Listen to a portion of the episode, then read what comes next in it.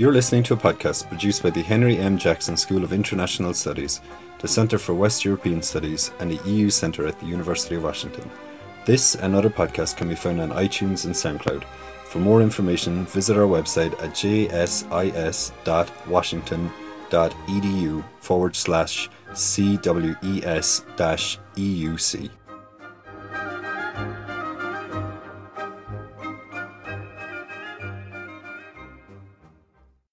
Hello, everyone. Can you hear me?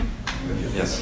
Um, thank you very much for uh, giving me this opportunity uh, to speak here in uh, Seattle.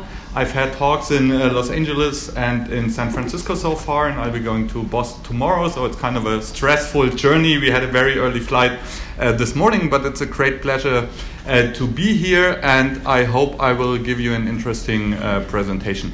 Uh, two words about me. Uh, I work at the Institute for Contemporary History, Institut für Zeitgeschichte in Munich. Some of you might have heard about it. its speciality is uh, research on the on National Socialism. So, for example, the the edition of Hitler's Mein Kampf, a critical edition of Hitler's Mein Kampf, was edited last year in Germany. It was a big discussion, a big discussion whether it's a good idea to republish this book or whether the book should be banned. So it's kind of a um, um, established research institution which was actually founded by the Americans after World War II to have Germany deal with its own past. So this is like the origin, historical origin of the Institute for Zeitgeschichte. In addition to this, I'm affiliated, I'm a fellow at the Institute for Social Movements at the Ruhr-Universität Bochum, which is part of the Ruhrpott uh, in Germany, a completely different area than Munich, like uh, factories of steel and coal workers, and um, it's completely different uh, university. So if you have any question about uh, Munich or Bochum or the Institute for Zeitgeschichte afterwards, I'm happy to answer them. And I want to thank, before I start my talk, uh, the American Council on Germany for making uh, the event today happen. Uh, I hope you don't mind my German accent. I try to uh, push it down a little bit, but uh, I cannot avoid avoid it.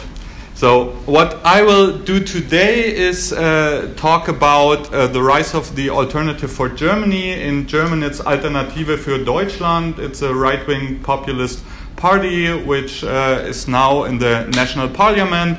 And I want to talk about the outcome of the elections happening, which happened in uh, September uh, this year. And I will focus uh, on the Alternative for Germany. I plan to talk about, uh, I plan to talk around uh, 40 minutes maybe, but as an academic, I like to talk a little bit longer, but I really uh, want to stick to the time. But you know it from your own professors, probably. Um, so, uh, does it work? Yes. Uh, if I give talks in German, I don't have a manuscript. I just talk freely. But giving a talk in a uh, language that is not your own, it's kind of difficult. So I have a manuscript, but I try to talk uh, as freely as possible.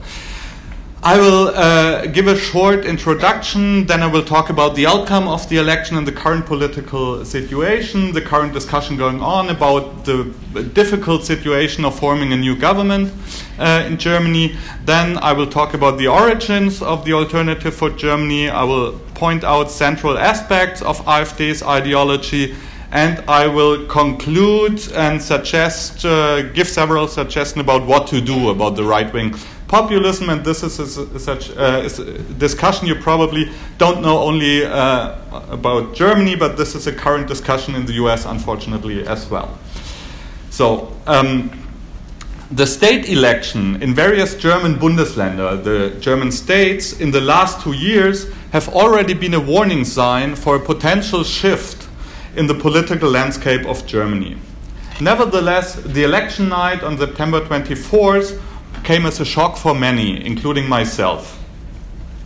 I was watching the election in uh, Leipzig, which is part of Saxony. I don't have a pointer now, but it, it's in the very east of Germany, in the southeast. So this is Saxony, and Saxony was part of the former GDR, like the former communist uh, system. And Leipzig is a university town in Saxony, and Saxony is the state in which the AfD, the new right wing populist party, became the biggest party.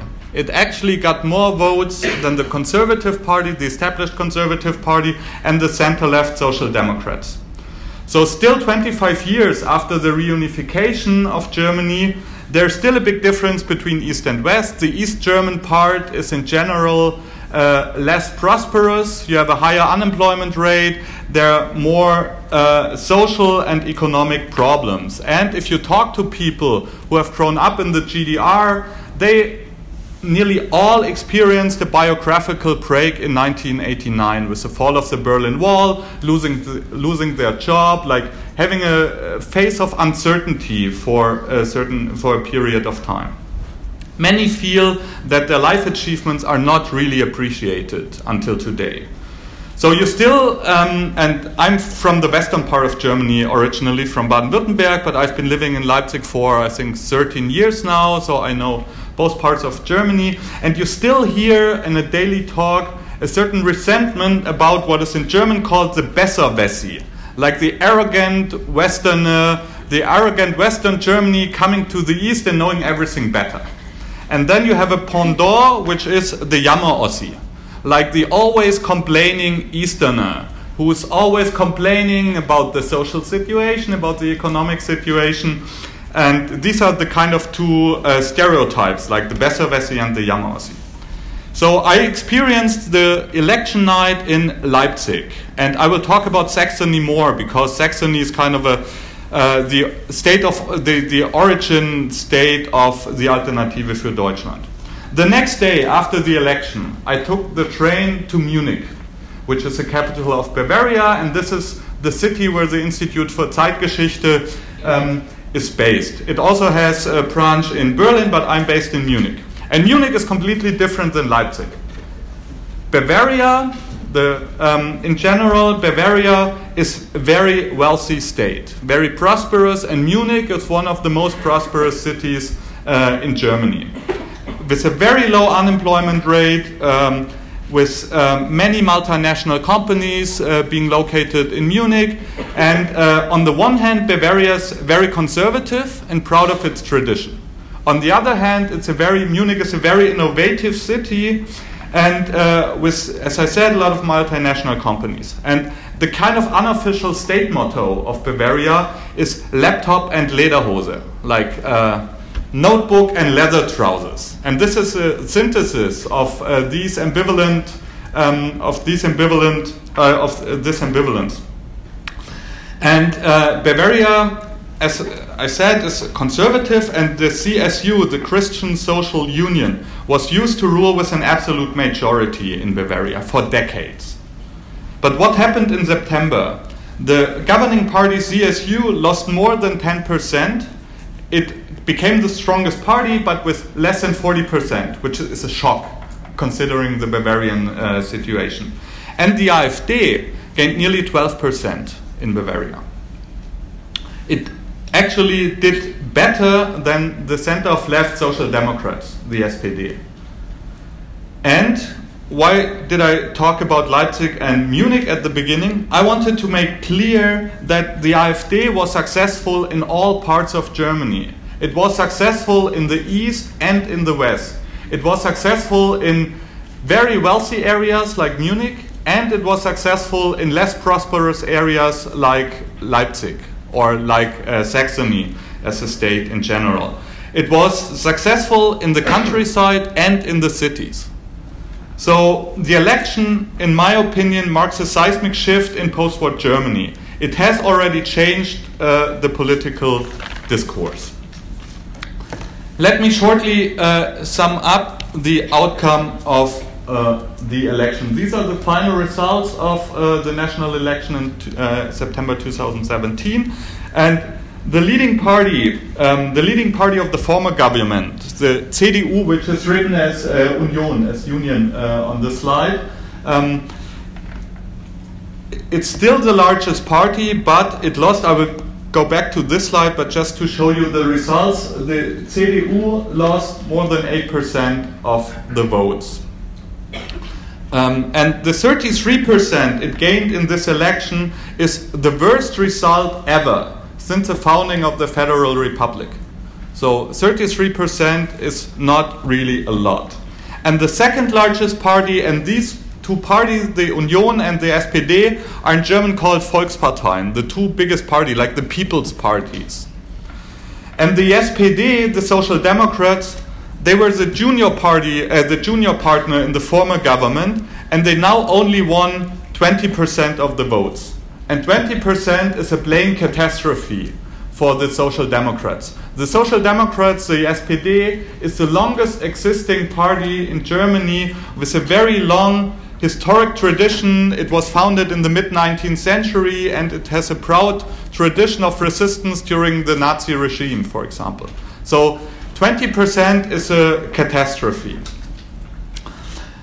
Then the, um, the yellow party is FDP, Freie, Demokraten, Freie Demokratische Partei. It's a pro-business, pro-business liberal party. It won more than 10%.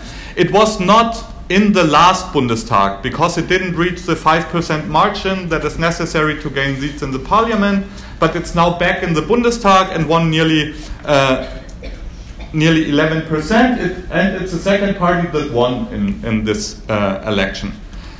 Then you have the two, two other small parties, which is the far left Die Linke, the left party, and the center of left Green Party.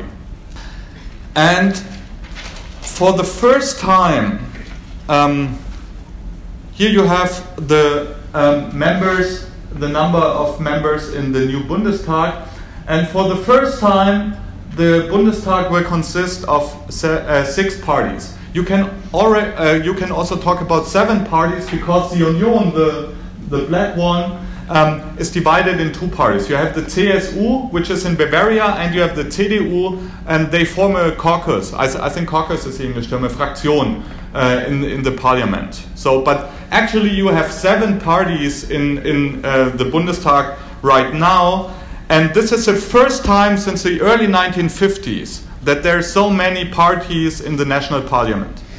If you look at the history of, of uh, Germany, West Germany in the 1960s, 1970s, you had basically three parties in the Bundestag, which were the Conservatives, the Christlich-Demokratische Union, CDU, you had the SPD, the Social Democrats, and you had the FDP. So you had three parties in the Bundestag, and this was kind of easy to form a government. But now the situation is completely different. It's really hard to negotiate a new government because the SPD, it, it lost, as I said, it only gained around 20%. And on the night of the election, the SPD decided to go into the oppo opposition and not be part of the government again.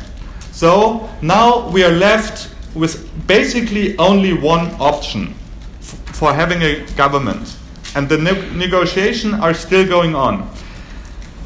And the only option left is what is called in the German press the Jamaica Coalition. Why Jamaica Coalition? Because of the colors of the party forming the coalition. And this is the colors of the flag of Jamaica. And this is the colors of the parties. You have the Greens, which are the center left Greens, you have the pro business FDP, and you have the conservative uh, CDU. So these three very different parties have to find common ground. And it won't be easy, and there's no guarantee for success. And the, the article I read in the Frankfurter Allgemeine Zeitung uh, uh, yesterday, in, in yesterday's edition, was that there's a high chance for failure. It's not clear that these parties will find common ground. And there are many issues which are left for discussion, especially climate change no, not climate change. I mean, everyone in Germany agrees there is climate change. So uh, it's uh, no discussion at all. It's an absurd position to deny climate change. Actually, there's one party denying climate change, and this is the AfD. And uh, all other parties. And the question is more how we deal with climate change. So, what to do, how we deal with coal, how we deal with uh, the combustion engine. And, the, for example, the Greens want to get rid of the combustion engine in 2013 which is kind of an ambitious goal. Uh, the pro business uh, party doesn't agree. So they have to find a common ground and try to uh, form a coalition, and this won't be easy. And the negotiations are still going on, and you can read about it nearly every day. And so why is this situation so difficult? As I said, because the AfD is now in the Bundestag with uh, nearly 13%. So what exactly is the AfD? What are its origins and what does it stand for? First of, first of all, never before has a new party won that many votes in the Bundestag. Nearly 12%, over 12%, becoming the third largest party in the Bundestag. And here you have the party logo of the Alternative uh, for Germany. And Alternative für Deutschland, Alternative for Germany, refers to um, what Angela Merkel, the German Chancellor, and probably the uh, German Chancellor in the future as well, uh, she defined her policies always as being without alternative.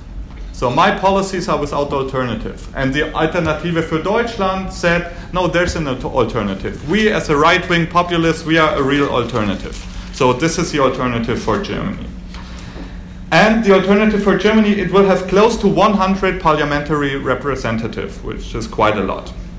And there are two events, I would argue, central for understanding uh, the rise of the AfD. And the first one is the euro crisis in 2009 2010. And the second one is the so called refugee crisis in 2015 2016. Let me start with the first one. Following the financial crash in 2007, um, a crisis in the European Union set in, mainly affecting southern Europe, and first of all, Greece, but also uh, countries like Italy, and, but Greece was affected uh, the most. Greece had huge debts. Uh, the Greek banks were on the verge of collapse, threatening to track um, the whole country and even the whole European Union into the abyss. And there was a big discussion on how to react, how to save the euro, the euro as a common currency, uh, currency uh, in Europe. And the European Union decided to take countermeasures based on a transnational solidarity. Though the member states should help out each other, and the, Europe- the European Stability Mechanism uh, was founded, which guaranteed the financial solvency of the member states by providing loans. But protest against this policy erupted soon.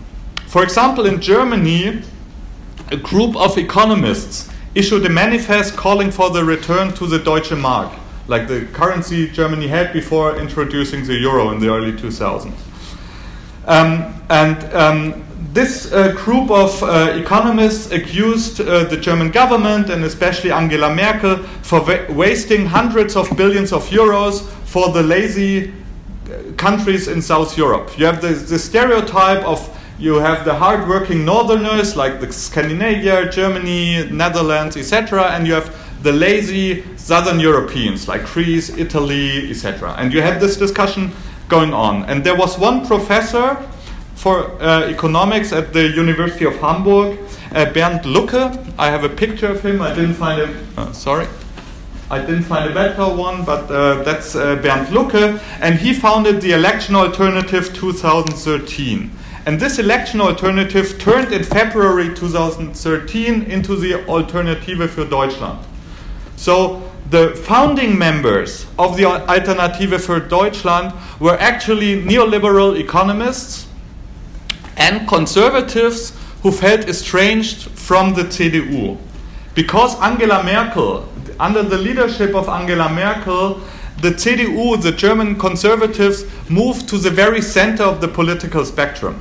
Many commentators complained actually about the social democratization of the conservatives. So there's no distinction politically between the center left and the center right party. And just to point it out in one example, which is kind of um, hard to explain for a conservative position, in June this year, the majority of conservative members in the German Bundestag voted to make same sex uh, marriage legal. The conservatives. So this is kind of how the conservative party in German in Germany developed, and this is hard to understand if you look at conservative parties uh, in other countries. So. Um, in 2013, the AfD, when it was founded, entered the election campaign for the first time, and it nearly managed to gain more than 5%, but it failed and won only 4.7% in the national uh, election But in the next year, it managed to get into the European Parliament. So it was for the first time in the Parliament in Brussels in 2014. It won nearly 7% in the election. And the same year, in 2014, the AfD won many, uh, it managed to get into three state parliaments in East Germany, in Sachsen-Anhalt, etc., etc., and it won uh, in Sachsen, Sachsen-Anhalt, and Brandenburg, I think it was. And then there was one event which accelerated this development, like the rise of the AfD. And this was the so called refugee crisis. You've all heard, read, probably uh, talked about it a lot, and it has changed the German society, it has changed Europe, and it's still a big issue uh, that has, and the countries have to find a way to deal with it. Uh, the so called refugee crisis was a turning point in the modern European history. And even in a, in a city like Leipzig, you see how the daily, how daily life changed after the refugee crisis. I can talk about it more later when you're, if you're interested. Um, in 2015, around 1.2 million refugees arrived in Europe. The next year, in 2016, another 1 million refugees came. So, in two years, over 2 million refugees. Many had fled the civil war in Syria or uh, fled the desperate situation in Iraq and Afghanistan. Some uh, migrants came from sub Saharan uh, African uh, countries, but most are Muslim, uh, Muslim refugees from the places I mentioned, first of all Syria. Many migrants crossed the Mediterranean Sea in unsafe boats, and there were horrible uh, accidents. Hor- many, many refugees drowned. There were horrible pictures. Um, one picture um, I uh, haven't uh, included it in my presentation, but it's a Syrian boy, maybe three or four years old, who drowned in the Mediterranean Sea. This was like, and there was a big discussion: Is this Europe? Is this like the moral standard of Europe? How can Europe um, let something like this happen? And uh, the situation worsened. Um, traumatic uh, uh, situation, and especially in Hungary. The other route the refugees took was the so called Balkan route, like traveling through Greece and Eastern European countries, and many tried to get to Austria or Germany. And before they got to Austria or Germany, they were in Hungary. And at the height of the crisis in mid 2015, you had tens of thousands of refugees walking on the freeways of Hungary trying to reach the Austrian or the German border. And the picture below down uh, is a situation at uh, Keleti train station, which is a central train station in Budapest. Uh, Budapest, the capital of Hungary. So you had tens of thousands, maybe hundreds of thousands refugees gathering there, walking the uh, roads uh, in Hungary, trying to reach Germany and uh, Austria. And in this situation, at the height of the crisis, Angela Merkel, the German Chancellor, took a historic decision. She decided to open the borders and let the refugees in. So, and some days later, after she took the decision, and we can discuss about whether it was right to take this decision, in my opinion, it was right. It was not right to not discuss it before with the other European nations and try to get it uh, uh, cooperate more with other European nations. But um, some days later, Merkel issued said a sentence that deeply divides Germany until today, and she said, "Wir schaffen das," and this is kind of the German version of "Yes, we can." Yes, we, we, we make it. We'll, we'll, we'll be able to deal with the situation. Wir schaffen das. And this slogan evolved into the expression of a new welcome culture. Uh, in German, Willkommenskultur. And you had people welcoming the refugees at train stations with uh, banners saying uh, refugees welcome. You had hundreds of thousands of people getting involved, church groups, civil society groups, um, helping out uh, the newly arriving refugees, handing out food, handing out toys. Here's another picture at the uh, it's uh, Frankfurt, uh, the train station uh, in Frankfurt, and um, um, yeah, and this is the new German welcome culture, neue deutsche Willkommenskultur. However, a counter reaction set in as well, as you can imagine, and nationalist backlash grew louder and louder. And already since October 2014, a group called Pegida, which is uh, in the English translation something like the patriotic Europeans against the Islamization of the Occident. Patriotische Europäer gegen die Islamisierung des Abendlandes in German. Um, it organized weekly demonstrations and it started in Dresden. And Dresden is the capital of Saxony. And there are basically no uh, non ethnic Germans and especially no Muslims in Saxony. But nevertheless, you had these groups like uh, having demonstration against an elite threat of uh, uh Islamization uh, of Europe. And um, I have a picture of uh, this group. You have um, on your right side, it says this is the banner of Pegida. You can see it on, on the banner below. And then the picture down on the um, right side, it says Sachsen bleibt Deutsch, like Saxony stays uh, German. And you had like, um, uh, it says on the slogan like, this is reserved for Sigmar Gabriel. Sigmar Gabriel was foreign minister uh, at this time and you had what is Galgen like Gallo? You had like yeah. Um, had like threatening death threats uh, to politicians, and the main hate figure was Angela Merkel, because she was responsible in the view of Pegida for letting all these non-ethnic Germans uh, into the country. And uh, the establishment was seen as traitors, and uh, Pegida harshly criticized parliamentary democracy for being detached from the real will of the people. And in German, it sounds uh, even harsher. It says der Wille des Volkes. It's like this Volkes, this Völkisch. It, uh, and um, Pegida also dismissed the pro Western direction of the German foreign policy and um, demanded a rapprochement towards Russia. If you look at, if you Google Pegida demonstration, you see pictures uh, you have two flags on, this demonst- on uh, these demonstrations, and this was a German flag and the Russian flag. So Pegida and AfD also is very pro-Russian and anti-American. Um, actually, one leading functionary of AfD termed uh, uh, was talking about the AfD is Pegida's party. And Pegida, in my opinion, can be interpreted as the vanguard of a growing nationalist wave. And um, Merkel, Merkel, as I said, was regarded as the main enemy, as the chief traitor who should be jailed. And calling for jailing someone might be familiar to you. and uh, this is, for example, one uh, right wing uh, magazine, a magazine of conspiracy theorists, anti Semites, and Islam haters. And uh, it's called Compact and uh, this is kind of an important magazine in uh, for the right wing uh, scene in, in Germany. And there you have Merkel behind bars and Merkel uh, quotation uh, uh, um, question mark jail her verhaften. The AfD, the rise of the AfD continued, but you had a in-party fighting going on, and um, the party moved further and further to the right. And it can be said the more um, radical uh, became, uh, the more um, influential it was, and vice versa.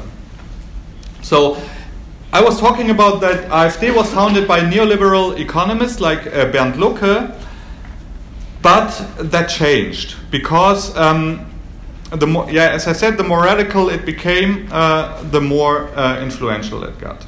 And two hardcore members of the right wing, I um, from, uh, and they're both from uh, the East German branch of AfD, Björn Höcke and uh, André Poggenburg. They issued a so-called Erfurt Declaration in March 2015 and they denounced multiculturalism, gender mainstreaming, and uh, supposed dictatorship of liberals. And they defined the AfD as, quote, a resistance movement against the further destruction of the sovereignty and identity of Germany. End of quote.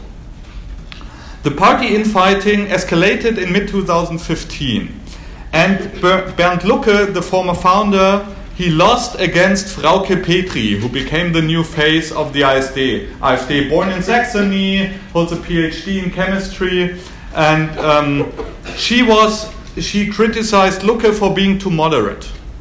So she wanted a more right wing uh, direction uh, of the AfD and a more radical position against refugees. And Bernd Lucke and other moderates left the party. After they founded it in 2013, they left it in 2015. They lost all seats on the boards of the party and they were basically kicked out. They found, uh, founded a new party, but it's completely uh, irrelevant. It's called Alpha, but no one knows about it and will probably just uh, disappear, and no one will ever remember there was once a party like this. Um, and the rise of AfD continued, as I said, and the, it won more and more seats in state legislatures, not only in the eastern part of Germany, but in the western part as well. Um, it won in rich states like Baden Württemberg, more than 15%. In East German states, in Mecklenburg Vorpommern, which is in the northeast of uh, Germany, it won nearly 30%. And in Saxony now, it, it became the biggest party. Um, the number of scandals within the party grew, and um, especially because of connections to far right groups. And far right groups, I mean open national uh, neo Nazistic parties like the NPD and other, the so called identitarian movement, the Identitäre Bewegung, which is a far right wing youth group in, in uh, many European countries. And um, just to give you one uh, example for uh, the scandals that AfD has to deal with on a regular basis, in Baden Württemberg, the southwestern, very rich Baden Württemberg, um, one member, Wolfgang Gedeon, a member of the parliament in Baden Württemberg, uh, it became public that he had written several anti Semitic books. And his latest publication, titled, quote, Green Communism and the Dictatorship of the Minorities. Yeah, you can title a book like this. Um, he posit- positively referred to the protocols of the Elders of Zion. And he defined uh, Judaism as the internal enemy and Islam as the external enemy. And he was uh, talking about uh, the Holocaust as a remembrance of the Holocaust as the civil religion of the West and he demanded a complete change in the remembrance culture of Germany. And what happened? Basically, nothing. Gedeon was threatened to be kicked out of the party, and shortly, um, um, the um, parliamentary group in Baden Württemberg split, but uh, it came back together, and Gedeon was never actually expelled, expelled from the party. He's still a member of the state parliament, and he participates at the national convention of the party. To give you another example, and uh, I think this is even more uh, important, Björn Höcke, the guy uh, I showed you a photo, a picture. He's a representative of the very right wing uh, of the AfD, and he gave a speech in Dresden at the youth organization of uh, the AfD. And he was referring to the Holocaust memorial in a speech. Quote, We Germans, our folk, our people, are the only people in the world who has planted a monument of disgrace in the heart of the capital. End of quote.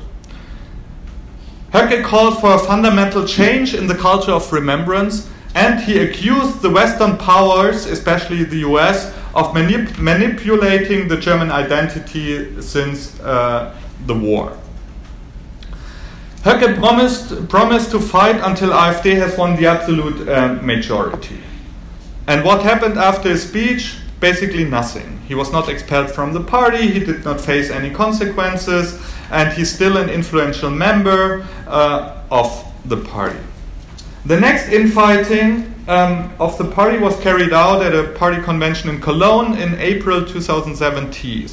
And I was telling you that uh, Frauke Petry kicked out the founding member, like Bernd Lucke, because he was too moderate in her opinion. What happened in April 2017?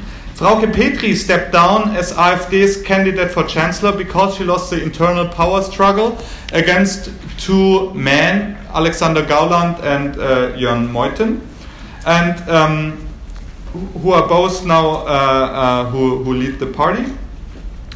And um, Petry was kicked out for being too moderate. She didn't agree um, with uh, the line of the party anymore.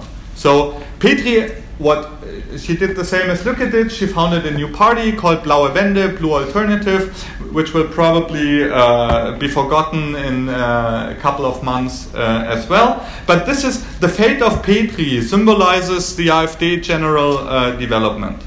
At the founding, Petry represented the right wing of the party, demanding a more radical position against refugees. And now, only after two years, she was herself kicked out as being too moderate. So I would argue that AfD's radicalization does not come as a surprise. Extremist right wing positions were present from the beginning and are part of its ideological foundation.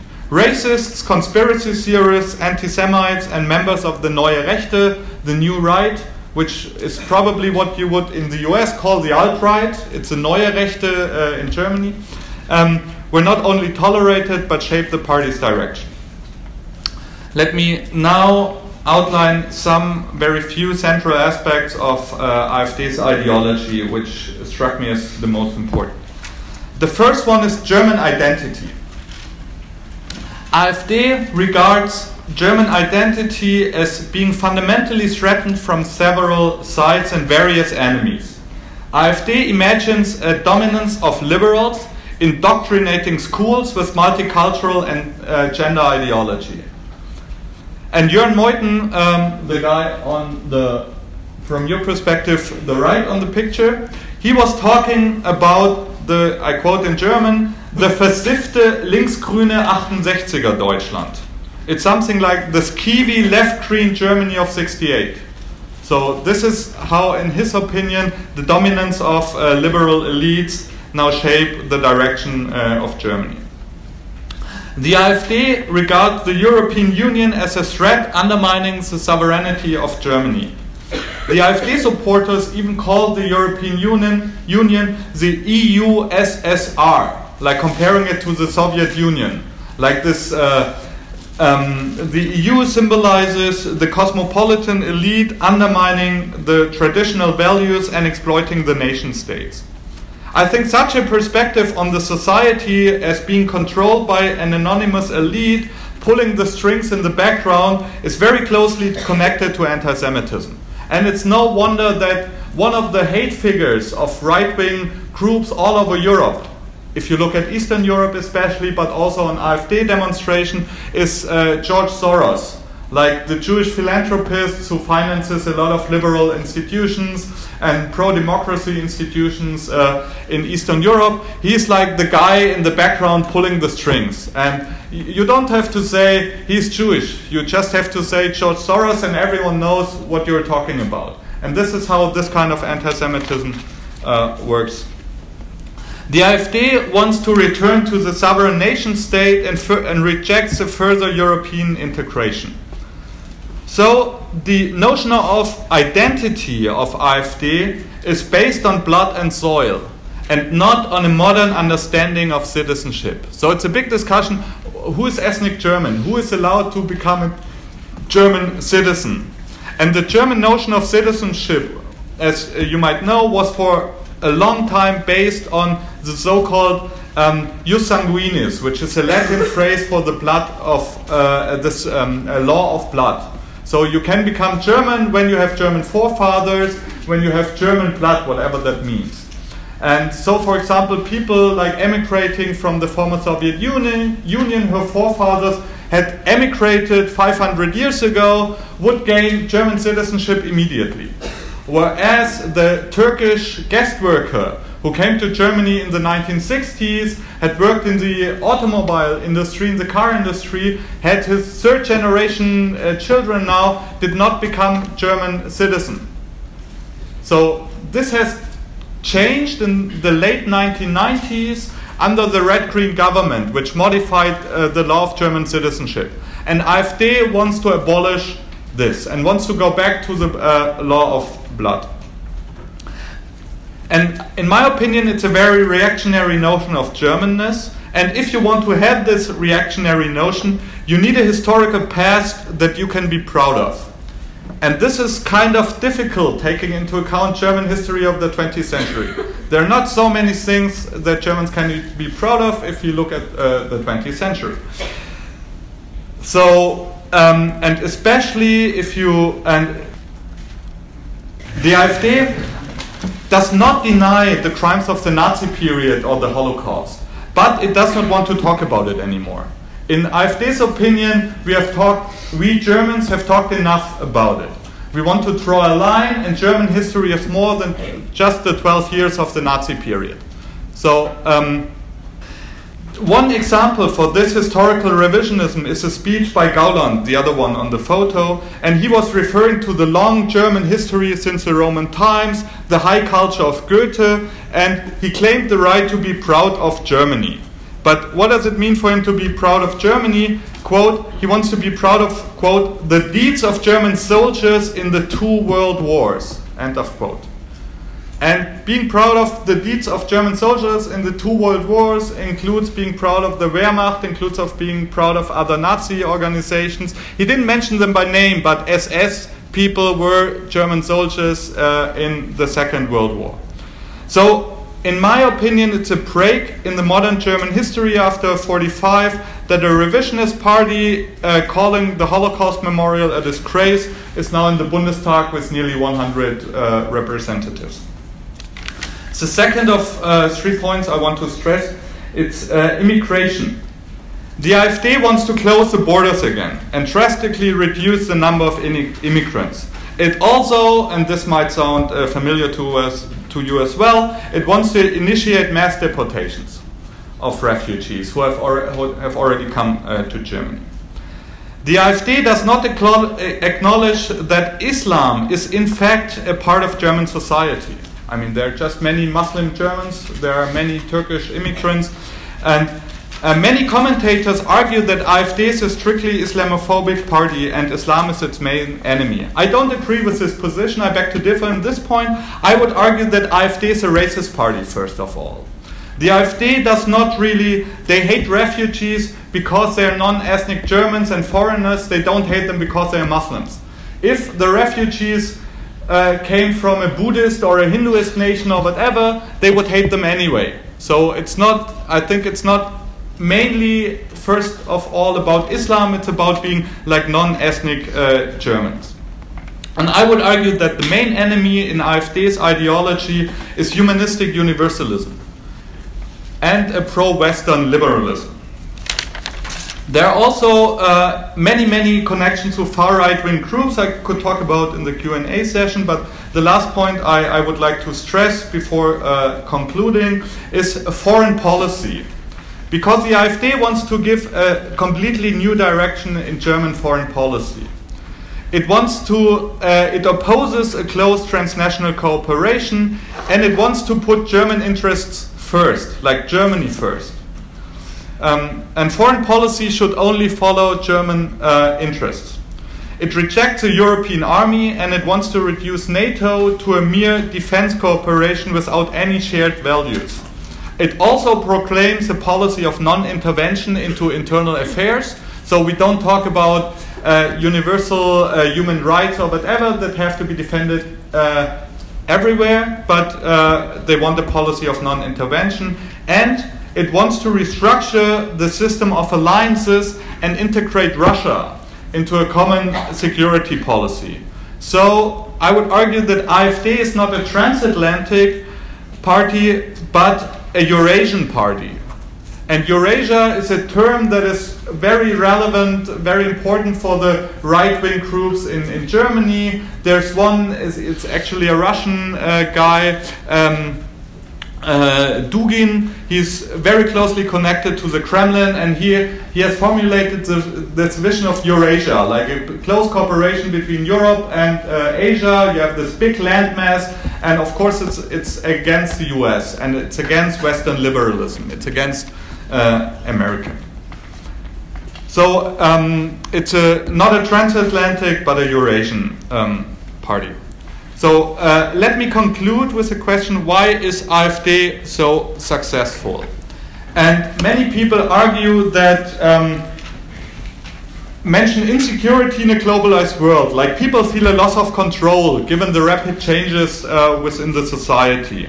A widespread disappointment with the establishment and frustration over the ruling political class are given as further reasons. And polls show indeed that many people have voted for AfD not because of its program, but, be, but out of disgust for the elite. Many commentators regard the AfD as kind of revenge against the policies of Angela Merkel, who presented her own decisions as being without alternative. Many commentators also complained about a very boring election campaign in Germany. There were no, not many differences between uh, Martin Schulz and Angela Merkel, like uh, the Social Democrat and um, uh, the Chancellor. Like they, they, um, they agreed in basically all major issues. At least that's what many people thought. And the AfD seemed to have arisen or arose as the only alternative against the overwhelming consensus. And many people argue that as there are right wing parties in basically all other Euro- European countries, you can look at France, you can look at the Netherlands, you can look at Austria, you can look at Swiss, you have right wing populism all over Germany. Germany has now kind of adapted to European normality. Germany has become what other European uh, nations have become before. And there's certainly some truth to this point. I mean, many people are disappointed, many people uh, hate the elite, etc. Yet, I would argue the hatred in the campaign against Merkel, who symbolizes the refugee policy, can, cannot fully explained like this. A group of protesters, for example, followed her to every public event and still do. She's put at, her speeches are regularly disrupted, and this kind of hatred, like a very deep hatred, is not just articulated by, by people who are disappointed or who don't have a job. So I think the analysis has to go deeper. It has understanding the reasons um, have to has to go deeper. Therefore, I warn against downplaying the election results and the threat, the possible threat uh, posed by AfD to the political climate uh, in Germany. And I would argue Germany is not and will never be any other like any other European nation because of its history. I mean, it was Germany who started World War II. It was Germans who committed the Holocaust, who committed the crimes in the Nazi uh, regime, and so and this past in Germany is still present. It's remembered. It shaped uh, Europe in the post-war uh, period, and so Germany will never be like other European nations. And last point, I think everyone has to take responsibility for the consequences of his or her decision. So, someone voting for a racist party is responsible for the upswing of racism in society. And there were a lot of attacks against refugee camps in Germany, a lot of like firebomb attacks, arson attacks uh, against refugees. And uh, I think people voting for the AfD are at least partly responsible for it. So, the really last point before the Q&A session is uh, what to do. I make some suggestions I would like to discuss with you afterwards. The majority of AfD voters are middle-aged male and men and above average East German. But, or yet, AfD is a nationwide phenomenon. It cannot be reduced to a certain region or a certain socioeconomic group. I think AfD has to be confronted on many levels. It has to be confronted in the Bundestag by other parties. Racism, anti Semitism, anti feminism must not be accepted. All legal and parliamentary means have to be used against it. Some conservatives want to close what is in the German discussion called the rechte Flanke, the right flank, that was opened by Merkel for pulling the Conservative Party in the very middle of the political spectrum. I think this is an illusion, and it might actually strengthen AfD further. So, making concessions to AfD, talking like AfD, the voters will probably vote for the original. And the original is uh, the AfD and not the conservatives talking like the AfD. And there's some kind of empirical evidence that moving the party further to the right will not help against AfD. I think it makes much more sense to hold up one's belief and stick to its, uh, um, its, um, its uh, belief. Yeah. And argue for one's conviction. If there's a possible middle ground, and I mean, you certainly have an um, uh, opinion about this concerning the situation in the US. If there's a middle ground, one sh- should seek the discussion with people you don't disagree with with AfD supporters, for example. Yet my experience is that their views are often not based on a rational basis, but are based on resentments and ideology, ideological resentments. And many of the AfD supporters I talked to were not open for discussions. So many are ideologues, and many of their arguments are plain lies. And then lies should be called lies. I mean, if people lie, they have wrong numbers, they have wrong statistics, they are conspiracy theorists. It's hard to argue with a conspiracy theorist on a rational basis. So, um, if right wing demonstrators uh, take the street, civil society groups, churches, and uh, left wing groups should express a loud protest and not just accept these right wing demonstrations. The political landscape in Germany has already shifted, the discourse has shifted. Nevertheless, Germany is, of course, still a, a pluralistic, liberal uh, democracy. In fact, is it, it is such a stable democracy as it has never been before historically, if you look at the German history of the 20th century. But this may not be taken for granted, but has to de be defended. And I would like to have a discussion with you about how to defend it, but uh, I'm open to every question and I look forward uh, to the Q&A session. Thank you very much.